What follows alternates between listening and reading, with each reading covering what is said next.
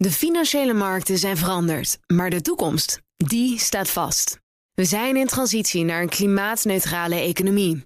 Dit biedt een van de grootste investeringskansen van onze generatie. Een kans voor u om mee te groeien met de pioniers van morgen. Meer weten? Ga naar carbonequity.com. Carbon Equity. Do good by investing better. Een goedemorgen van het FD. Ik ben Saskia Jonker en het is maandag 12 juni.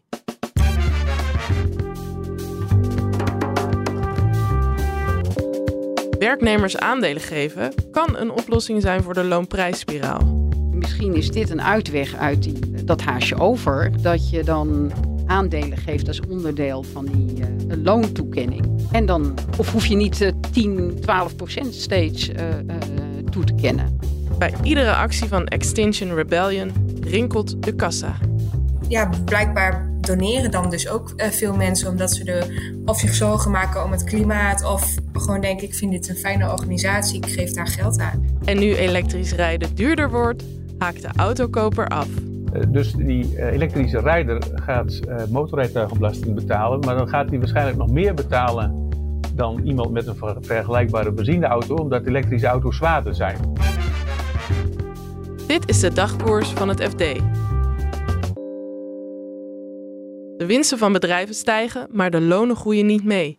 En dus wil vakbond CNV dat werknemers meer gaan meeprofiteren van de winst die hun bedrijf maakt. Arbeidsmarktredacteur Lien van der Leij legt uit wat er volgens de vakbond moet veranderen. Ja, kijk, nu zijn uh, bedrijven ook uh, vrij om aandelen uit te geven aan hun uh, werknemers. Maar dat is inderdaad niet zo aantrekkelijk. Of zeker niet aantrekkelijk voor mensen die weinig uh, verdienen. Want je moet belasting afdragen over wat je krijgt. Net als je dat doet bij loon. Want uh, aandelen geschonken door de werkgever worden ook gewoon als loon gezien. Nu kijkt het CNV dus naar het kabinet om dat fiscaal aantrekkelijker te maken.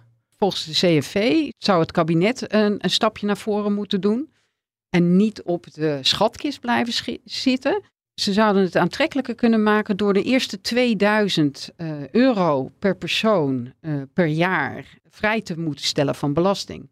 Dus dat betekent dat ik dan 2000 euro aan aandelen kan krijgen zonder dat ik daar belasting, loonbelasting over hoef af te dragen. Gebeurt dat eigenlijk al vaak, zo'n uh, aandelenpakket als onderdeel van je arbeidsvoorwaarden? Nou, kennelijk doen Nederlandse bedrijven dat veel minder dan andere uh, Europese bedrijven.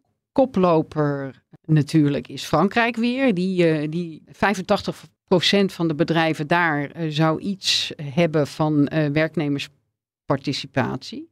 In Nederland, volgens onderzoek van het CNV, zou dat slechts 15% van de beursgenoteerde bedrijven zijn. En ik heb toen nagevraagd bij ABVN. De werkgeversorganisatie, ja. ja die, uh, of dat uh, beeld strookt met uh, wat bij hen bekend is. En die zeggen van ja, het is inderdaad, Nederland loopt niet voorop. Vooral de bedrijven, het zijn multinationals soms die dat doen. bijvoorbeeld KLM en Ahold Delhaize hebben aandelenprogramma's.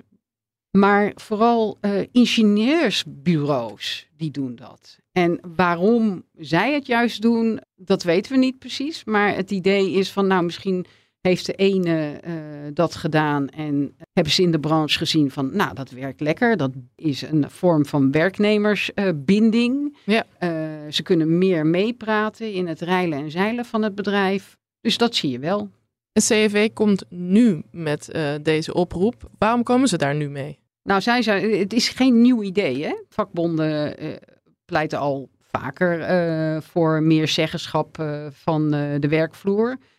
Maar ik zelf vind de timing nu pikant, omdat daar zoveel looneisen zijn die dubbelcijferig zijn. Er ligt nu een eis van 10% in de supermarktbranche. Dat de werkgevers daar hebben gezegd van ja, daar willen we wel mee, mee ingaan.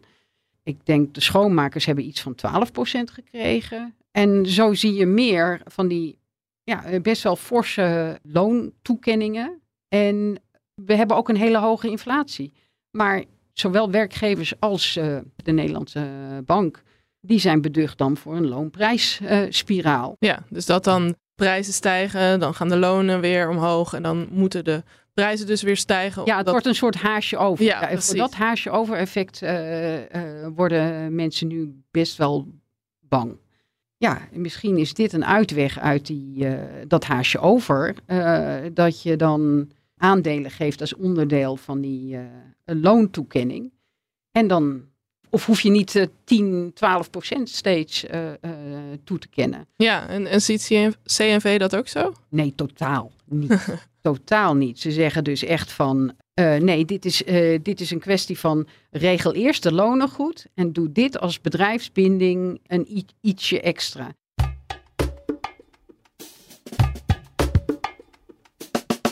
Na elke blokkade op de snelweg of verstoring op een aandeelhoudersvergadering lopen de donaties bij Extinction Rebellion binnen. Klimaatredacteur Orla McDonald deed onderzoek naar de inkomsten en uitgaven van de klimaatbeweging. Ze hebben dit jaar eh, tot nu 600.000 euro binnengehaald. Um, dat is al veel meer dan over heel vorig jaar, toen ze 400.000 euro binnenkregen.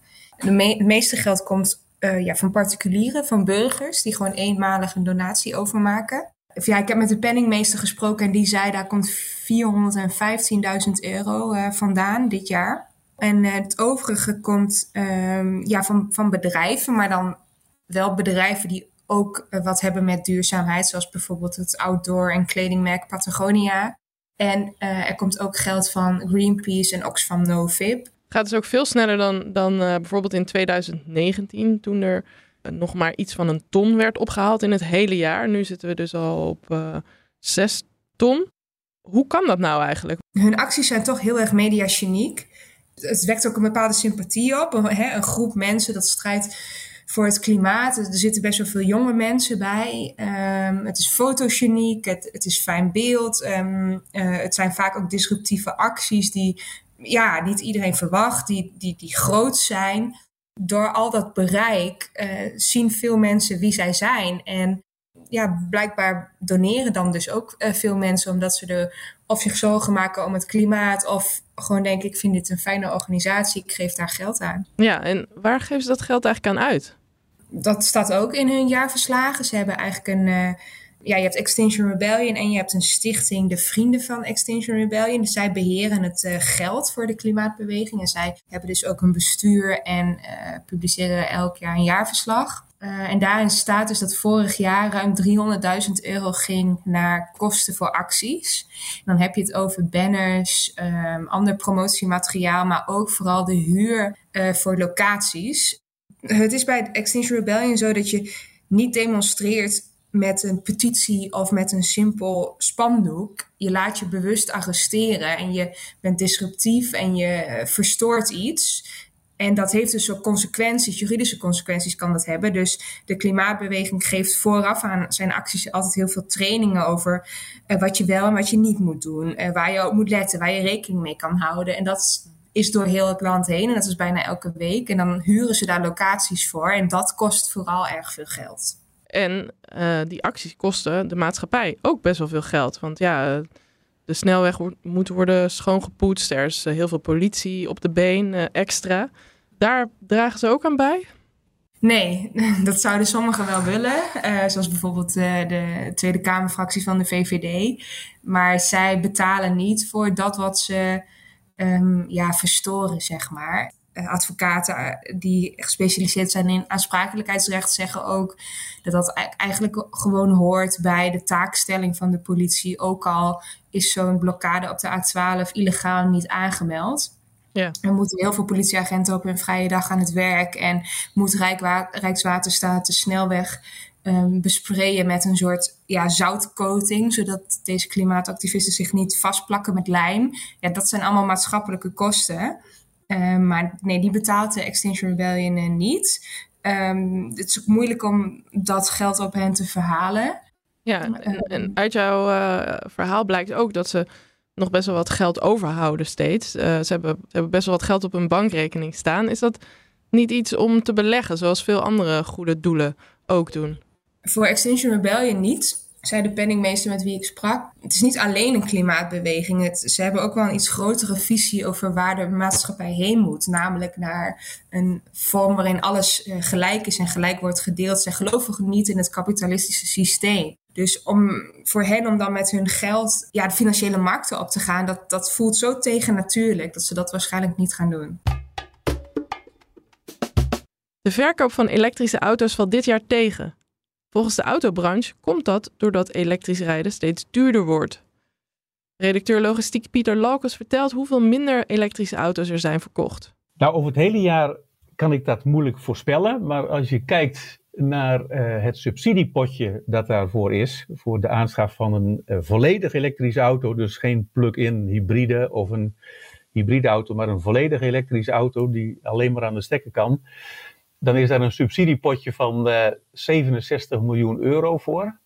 Daar is nu nog um, 42 miljoen van beschikbaar, volgens de Rijksdienst voor Ondernemend Nederland. Die beheert dat. Dus dat betekent dat twee derde nog over is. Dat betekent dus ook dat er 25 miljoen gebruikt is. Dan heb je het over ruim 8000 auto's, elektrische auto's. Terwijl vorig jaar in dezelfde periode, dus tot en met mei, uh, dat hele potje van 71 miljoen destijds al opgebruikt was. Dus je praat nu over een, een, een meer dan halvering. Hoe komt dat? Zijn er ook verklaringen voor te vinden? Ja, het sentiment uh, voor particuliere gebruikers, dan heb je het ook uh, over private lease trouwens, dat komt daar ook voor in aanmerking.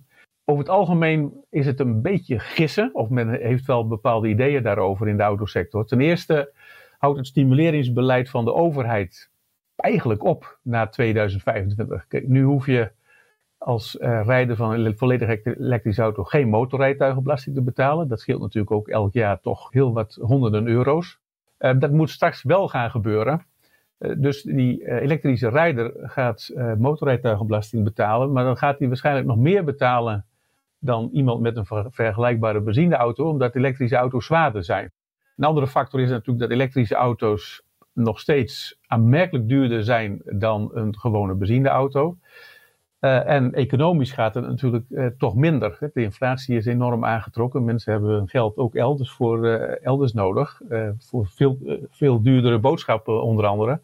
Dus het economisch klimaat is ook wel veranderd. Um, daar komt ook nog bij dat de laadprijzen vorig jaar een, een, stijgende trend vertonen. Dus het werd duurder om je auto op te laden. Ja, door de stijgende energieprijzen. Zo'n elektrische rijder is dus uh, zich van bewust geworden dat hij toch ook uh, uh, blootstaat aan, aan allerlei marktwerking. En dat die laadprijs niet een, een, een gegeven is, zeg maar. dus het zijn een aantal factoren die het sentiment gewoon drukken en die het, de koopbereidheid bij de gewone particulier een stuk minder hebben gemaakt. Ja, de autosector wil dat natuurlijk veranderen nu. Uh, ja, wat, wat, ja, want, zij willen nieuwe stimulerende maatregelen eigenlijk. We weten natuurlijk allemaal nog in het begin, de hoogtijdagen van de stimuleringsmaatregelen, kon je een hele dure Tesla als leaserijder, een hele dure Tesla uitkiezen. En die kon je dan bijna gratis rijden, zeg maar. Uh, nou, die tijden zijn wel uh, voorbij. Maar de, de, overheid denkt, nou, uh, we hebben nu voldoende gestimuleerd. Er zijn voldoende laadpalen. Um, dus we stoppen min of meer met het stimuleringsbeleid. Maar dat lijkt zo nog geen goede keuze volgens de autosector. Want um, bijvoorbeeld die motorrijtuigenbelasting, daar zou je dan een soort compensatie in moeten aanbrengen. Dat iemand die elektrisch rijdt, die sowieso toch al wel duurder uit is, toch ook niet nog een keer duurder uit moet zijn met de motorrijtuigenbelasting. Nee, want dus, de overheid wil natuurlijk ook wel dat we allemaal elektrisch gaan rijden. Die wil allemaal dat we elektrisch gaan rijden. Die wil uh, uh, 2030 toch een flink, uh, rond 1,9 miljoen elektrische auto's rijden, denk ik, op de weg. We zitten nu volgens mij volledig elektrisch op, ik dacht 340.000 daar is nog een flinke stap te zetten. En um, als die elektrische auto zo duur is, ja, dan kijkt de consument toch van, ja, maar weegt dat wel op tegen gebruik van een benzineauto? En dan gaat hij ook kijken naar zaken als bereik van zo'n auto. Hè? Hoeveel ja. kilometer kan ik ermee rijden? Hoe gaat het op vakantie met het laden? Dan gaan dat soort dingen ook veel zwaarder wegen. Dus uh, de autosector zegt, we moeten doorgaan met stimuleringsbeleid en de overheid moet met nieuwe maatregelen komen.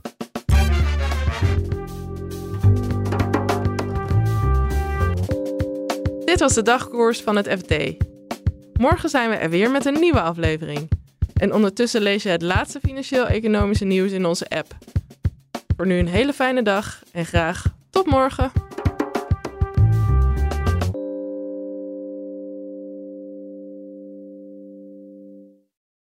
De financiële markten zijn veranderd, maar de toekomst, die staat vast.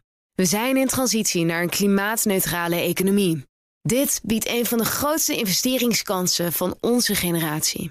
Een kans voor u om mee te groeien met de klimaatoplossingen van morgen. Meer weten? Ga naar carbonequity.com. Carbon Equity. Do good by investing better.